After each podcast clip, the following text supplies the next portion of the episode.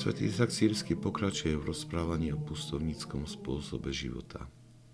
Ak sa nám takýto spôsob života zdá príťažlivou idylkou, kde človek je slobodný od všetkých podnetov okolitého sveta a zažíva veľký pokoj a harmóniu, tak sa veľmi mýlime.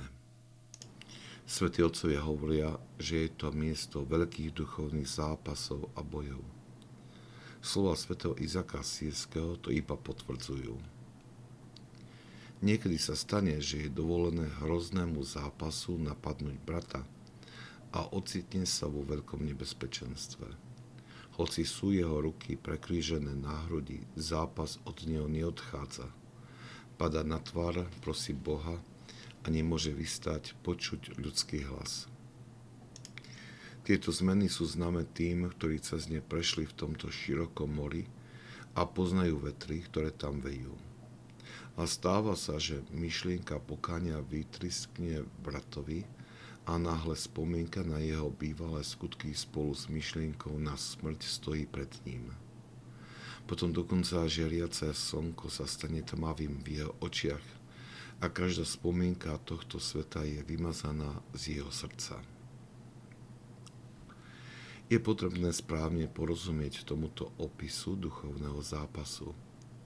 Tí, ktorí si volia život v samote, robia tak zvykli lásky k Bohu, ktorá ich nabáda očistiť svoje srdce a myseľ od všetkého, čo sa nepáči Pánovi a rásť v čnostiach. Tento tvrdý asketický život, sprevádzaný s takmer neprestajnou modlitbou, prináša svoje ovocie. Na jednej strane však táto čistota srdca prináša zreteľnejšie a intenzívnejšie chápanie hriechu a jeho následkov. Práve toto využíva nepriateľ duši a zaútočí na mnícha s vyvolaním spomienky na všetky jeho predchádzajúce hriešne skutky a slabosti. Je to tak intenzívny útok, že mních je doslova zdrvený, úpenlivo sa modlí, ale nepociťuje úľavu. Sv. Izák Sýrsky hovorí, že v tomto stave nie je schopný zniesť ľudský hlas.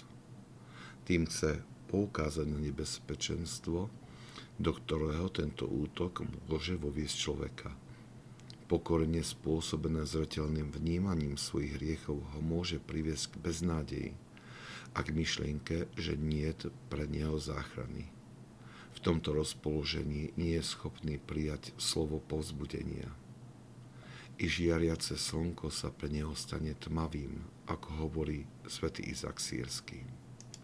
V ďalších odstavcoch dáva poučenie, ako vzdorovať tomuto útoku. Je však dobré pouvažovať dlhšie nad týmto odstavcom, pretože každý, kto sa snaží o rast v duchovnom živote, bude čeliť podobným, hoci menej intenzívnym útokom.